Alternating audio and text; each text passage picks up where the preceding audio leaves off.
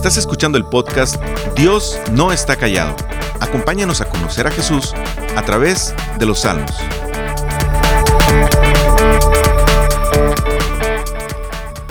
La guerra ha sido parte de la historia de la humanidad.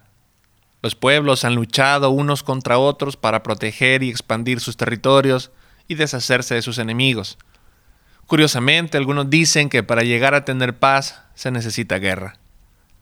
A pesar de ello, el ser humano realmente quiere la paz. Anhela tener calma y vivir tranquilo. Desarrollarse en un lugar seguro para él y su familia. Es por eso que podemos ver en muchas partes del mundo personas migrando hacia otros lugares, buscando un mejor futuro para sus familias. Muchos huyen porque están siendo amenazados, otros porque quieren darle de comer a los suyos y sus países no pueden proveer esos entornos seguros para desarrollarse. Aunque tú en este momento no estés en un búnker para librarte de los bombardeos, o no estés migrando hacia otro lugar en busca de un lugar más seguro, todos los seres humanos enfrentamos una guerra desde que nacemos hasta que morimos. Esta es la guerra del corazón.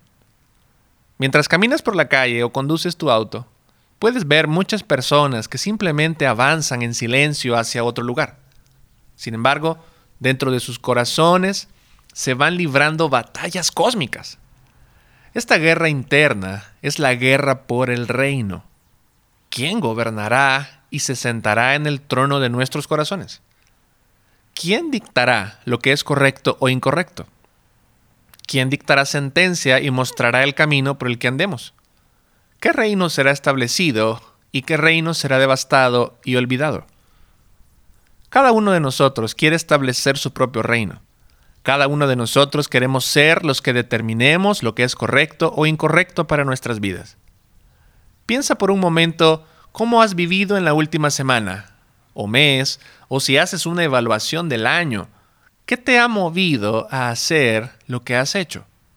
¿Buscas primero hacer lo que tú deseas simplemente porque así lo quieres? ¿O consideras lo que Dios ha dispuesto para ti a través de su palabra? El Salmo 2 nos ayuda a entender un poco mejor este asunto, ya que si vamos a adorar a Dios, no solo es porque le gusta que le cantemos, sino porque nuestros corazones lo reconocen como el que realmente merece la adoración y la obediencia.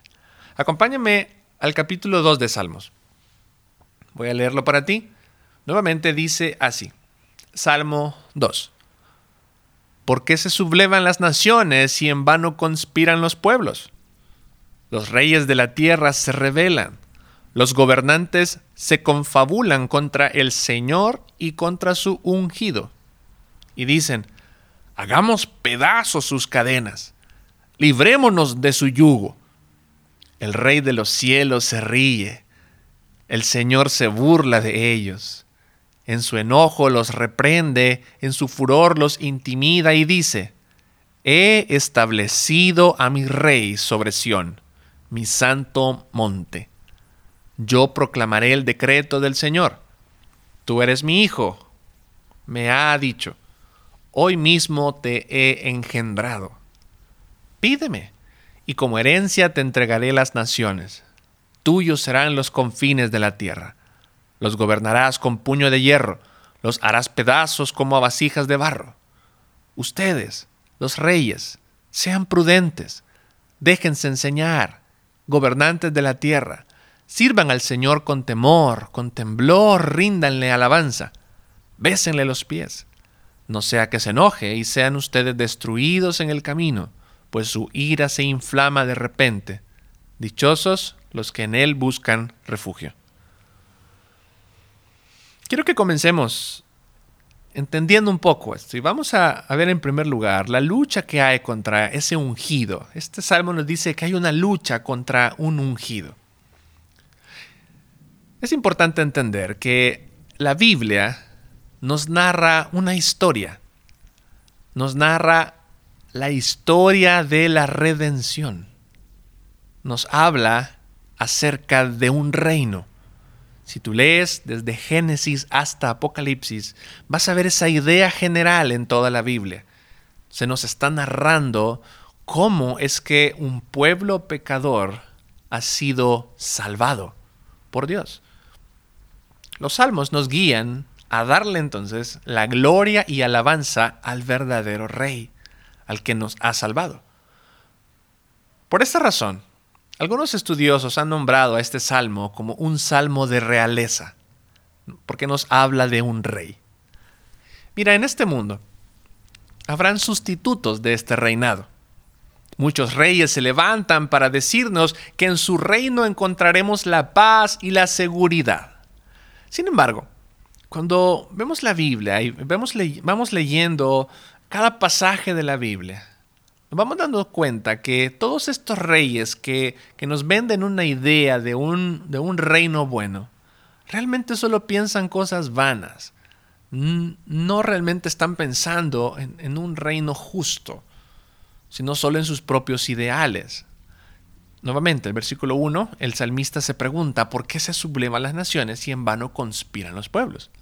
¿Qué están pensando estos reyes? ¿Qué están pensando estas naciones? Bueno, dice el versículo 2, los reyes de la tierra se rebelan, los gobernantes se confabulan contra el Señor y contra su ungido. Ok, podemos ver que estas naciones, estos reyes, están enojados están buscando maneras de hacerle la guerra al Señor y a su ungido. ¿Quiénes son estas naciones? ¿Y quiénes son estos reyes que están luchando? Mira, si lo vemos de alguna manera histórica, Israel está rodeado de naciones. David, quien era el rey en ese momento, tenía muchos enemigos. Todos los pueblos vecinos estaban luchando para proteger sus territorios y no hay duda que ellos también hacían la guerra contra David. Y si tú lees muchos libros como Primero de Samuel, Segundo de Samuel, Reyes, Crónicas, puedes darte una idea general de cómo estos eh, pueblos luchaban unos contra otros. Entonces podemos hablar históricamente que puede referirse a cualquiera de estos pueblos que hacían la guerra o se enojaban contra esta nación de Israel. Pero también el texto nos habla de un ungido. La palabra ungido es la traducción de Mesías en hebreo o también de Cristo en griego. A los reyes en la antigüedad no los coronaban, sino que los ungían con aceite. Derramaban aceite sobre ellos que los, eh, que los hacían nombrar o les daban esa posición de ser el que iba a estar al frente de la nación. El propósito era apartarlos para gobernar al pueblo de Israel y ser representantes del pacto, siendo fieles en cuidar del pueblo para guiarlo y pastorearlo, no para someterlos o explotarlos. Recordemos que habíamos hablado que Dios ha hecho un pacto con su pueblo. Dios los había escogido para que fueran su pueblo y ellos lo reconocieran como su Dios. El rey no era un sustituto de Dios, sino que era un representante para cuidar del pueblo, así como Dios mismo los cuidaba. Un ejemplo claro era el rey David. Inclusive antes del rey David estaba el rey Saúl. De hecho, en algún momento, si lees esta historia en Samuel, te puedes dar cuenta que Saúl no estaba del todo feliz porque David había sido ungido como rey sobre, eh, para ser rey de Israel. Entonces Saúl tiene celos de David y comienza a atacarlo. Pero en algún momento Saúl está desprevenido y David tenía la oportunidad para acabar con la vida de Saúl. Y de hecho muchos le dijeron, David, es tu oportunidad, es ahora, mátalo, es ahora el momento en el que te puedes vengar de él. Si tú lees la Biblia, te vas a dar cuenta que lo que David dijo fue, no puedo hacer algo en contra del ungido del Señor. Ahora, ¿por qué? Mira, la lógica de David es esta. Si Dios puso a esta persona aquí, hablando de Saúl, luchar contra él es luchar contra la voluntad de Dios, es luchar contra Dios mismo. ¿Alguien puede luchar contra Dios y ganarle?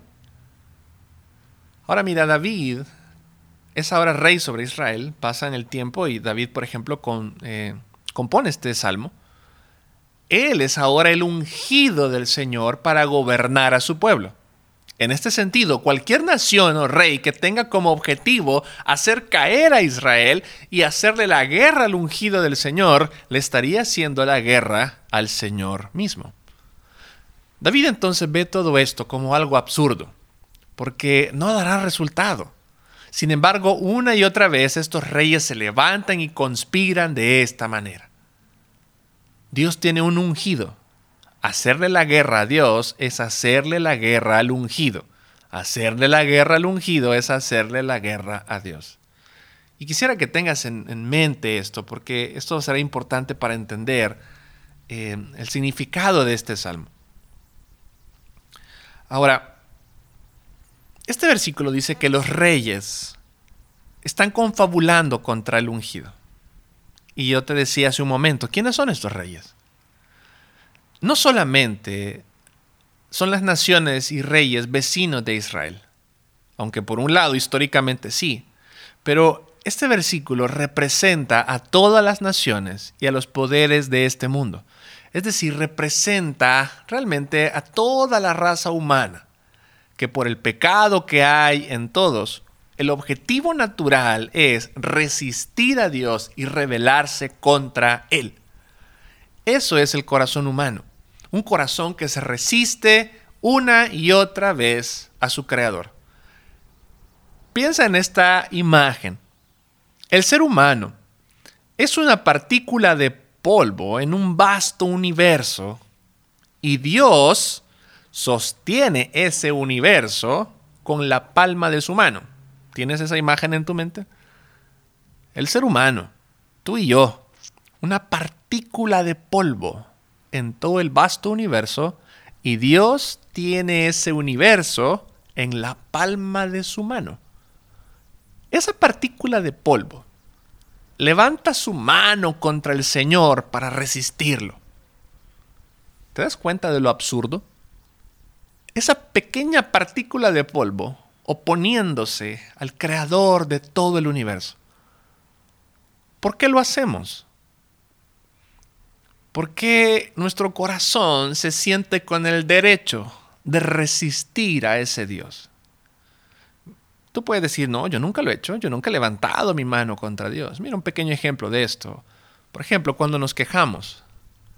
En cualquier situación, lo que está detrás de cada queja no es por una situación en particular o quejarnos por las personas nos estamos quejando realmente contra Dios porque Él fue el que permitió esto.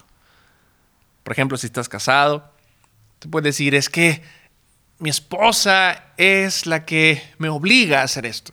Si no fuera por ella, entonces yo no sería así, o viceversa. Si mi esposo no fuera así, yo no sería así. Si el trabajo que tengo no fuera de esta manera, yo pudiera ser más feliz si esta situación no hubiera llegado a mi vida, entonces yo no hubiera pasado por esto, no hubiera sido tan amargado, no hubiera pasado por esta tristeza. Y aunque nuestras voces le echan la culpa a personas o circunstancias, lo que realmente está en el fondo es, Dios fue el que me dio a esta esposa y este esposo, entonces Él tiene la culpa. Él fue el que me dio el trabajo o Él es el que me permitió esta enfermedad, entonces Él tiene la culpa. Dios no sabe cómo hacer las cosas. Yo sí sé. Y si yo fuera Dios, no habría permitido esto. Es más, hacemos a Dios a un lado y tomamos las riendas de nuestra vida. Ese es el problema del pecado. Una y otra vez te lleva a querer quitar a Dios del trono. Le haces la guerra una y otra vez porque consideras que tu sabiduría es mucho mejor que la de Él y por eso actuamos en independencia de Él, dándole prioridad a nuestros deseos que a su voluntad. Mira lo que dice el versículo 3. Dicen, hagamos pedazos sus cadenas. Estos reyes que no querían al Señor, a este Señor y su ungido, dice, hagamos pedazos sus cadenas, librémonos de su yugo. Mira, esto indica que estos reyes y naciones pensaban que estar bajo el mandato de este ungido es un pesado yugo, Es algo que los esclaviza y lo, tienen, y lo que tienen en mente ellos es librarse de esa ligadura. Adán y Eva, por ejemplo, se rebelaron contra Dios porque pensaron que no era necesario estar bajo su gobierno y decidieron ser ellos sus propios gobernantes y seguir sus propios deseos. Esto es lo que ha caracterizado a la humanidad y eso somos nosotros. ¿Puedes identificar esto en tu vida? ¿Te has enojado contra Dios por alguna situación y crees que Él no sabe cómo hacer las cosas? ¿Crees que tú pudieras manejar mejor las cosas en tu vida que Dios? ¿Dejas de lado su consejo para hacer lo que tú quieres? Esa es la guerra de nuestro corazón todos los días. Pero veamos, en segundo lugar, una realidad suprema. Mira el versículo 4, el 5 y el 6. El rey de los cielos se ríe, el Señor se burla de ellos, en su enojo los reprende, en su furor los intimida y dice, he establecido a mi rey sobre Sión, mi santo monte. En otras palabras, Dios no se siente intimidado por ningún rey ni por ningún ser humano que decida levantar su puño contra él y rebelarse para tomar su trono. Dios no se siente amedrentado y tampoco cambia de parecer solo porque hay personas que le echan la culpa de lo que sucede en sus vidas. Pero su burla, lo que nos dice aquí el pasaje, la burla de Dios, no es una burla como la nuestra. Nuestra burla, cuando tú y yo nos burlamos de alguien, es porque nos queremos sentir superiores. En cambio, Dios sí es superior. Pero su punto no es porque Él necesite sentirse superior. Más bien, el punto es que no habrá nada que impida que su rey y su reinado sea establecido. Mira el versículo 7. Yo proclamaré el decreto del Señor. Tú eres mi hijo, me ha dicho. Hoy mismo te he engendrado. Pídeme, y como herencia te entregaré las naciones. Tuyos serán los confines de la tierra. Las gobernarás con puño de hierro, las harás pedazos como a vasijas de barro. Estos versos muestran el poder de la palabra de Dios. Todo lo que Él decreta, lo que Él dice que sucederá, eso es lo que realmente sucede. ¿Cómo no confiar en esa palabra? ¿Alguien más tiene ese poder para que lo que se dice se haga sin importar quién se oponga? Ahora podemos pensar en la siguiente pregunta. ¿Por qué Dios quisiera poner un rey? ¿Por qué Dios quiere entregarle las naciones a este rey? Dios es el creador del universo. ¿Por qué necesita hacer esto? Mira, yo te respondo de esta manera. Él no lo necesita. Nosotros sí lo necesitamos. Este mundo ha estado lleno de reyes que dicen traer esperanza. El dinero, por ejemplo, te dice que estarás seguro en su reino. El sexo te dice que estarás seguro en su reino. Hacerte de un nombre importante que dice que ahí está la fuente de tu felicidad, es otro rey que te dice que estará seguro en su reino. Tú mismo te dices una y otra vez que no necesitas de nadie para dirigir tu vida. El precio de esto ha sido dolor, amargura, frustración, tristeza, desesperanza y caos a lo largo de los siglos, y lo has podido ver en tu propia vida muchas veces cuando intentas establecer tu propio reino o confiar en otro reino que no sea el de Dios. El plan de Dios no es como el de los reyes terrenales. Ellos solo piensan en poder y riqueza a costa de lo que sea. Dios, que es el dueño de todo cuanto existe, muestra su amor al proveerle a los humanos un rey que los gobierne con justicia, rectitud, amor y misericordia. Él establecerá ese reino sin importar quién se oponga, porque nada ni nadie impedirá la salvación de su pueblo. Yo cuando veo esto digo, si esto no es amor, entonces no sé qué es.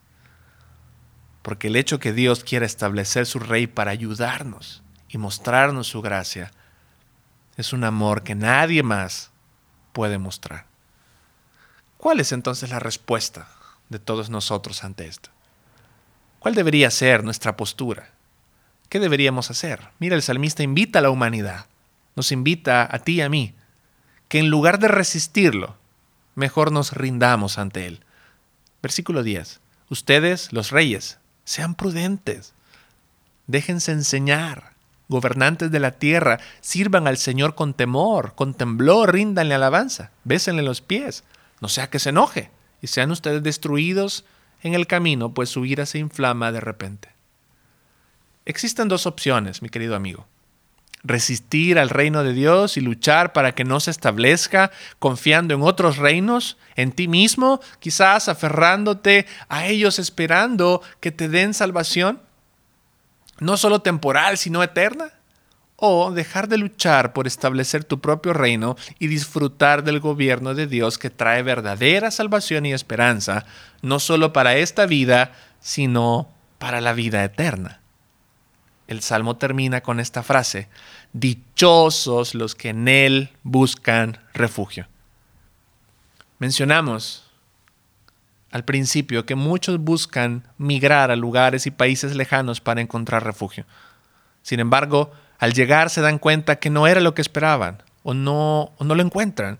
Y si tienen suerte, no es fácil permanecer ahí. Sin embargo, la invitación en este salmo es a que confíes en el reino de Dios, porque el refugio que buscas para tu corazón está en Él y el rey que Él ha establecido para gobernar tu vida y darte seguridad para siempre, es en quien puedes confiar. Al igual que el Salmo 1, solo en la palabra de este rey encontrarás el verdadero gozo que no termina. ¿Quién es este rey?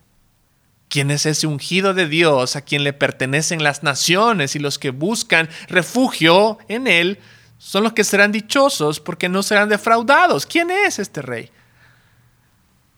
Más adelante en la Biblia nos da la respuesta.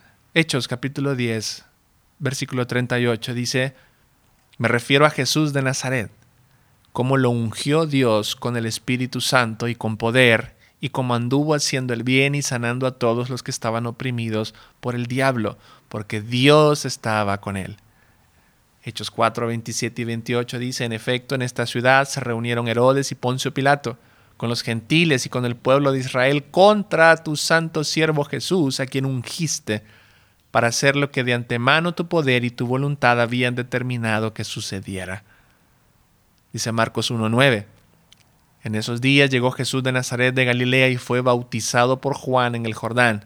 Enseguida, al subir del agua, Jesús vio en el cielo que se abría y que el Espíritu bajaba sobre él como una paloma también se oyó una voz del cielo que decía, Tú eres mi Hijo amado, estoy muy complacido contigo.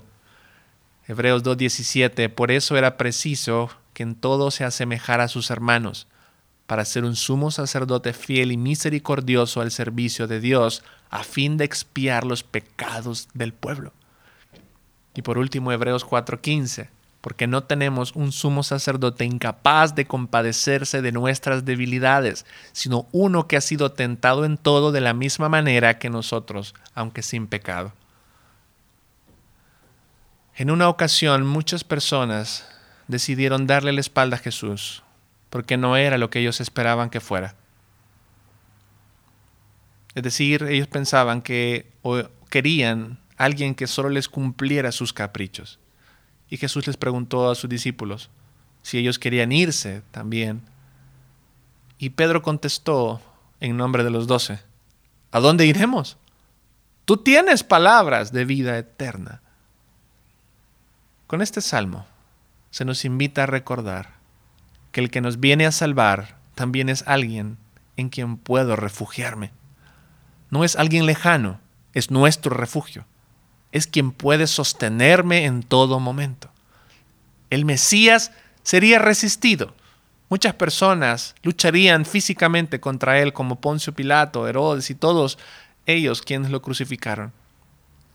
Y todos los que confiamos en él ahora también somos atacados por las fuerzas malignas. Claro, porque queremos y somos parte de su reino. Ahora somos parte de su pueblo. y estaremos bajo ataque una y otra vez.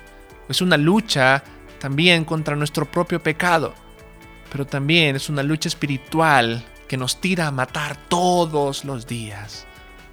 Sin embargo, al ser parte del reino del ungido, se nos garantiza un refugio, un lugar donde podremos estar seguros, donde tenemos garantía de poder ser escuchados cuando clamemos. Y lo que vamos a ver en los demás salmos es esta garantía, que cuando clamamos, que cuando pedimos ayuda a este ungido, a este Dios que tiene a las naciones en su mano, Él nos escucha. Dejemos de resistirnos ante su reino. Dejemos de querer establecer nuestro propio reino y atendamos la invitación para ser parte de su reino y encontrar ese refugio que nadie más nos puede dar.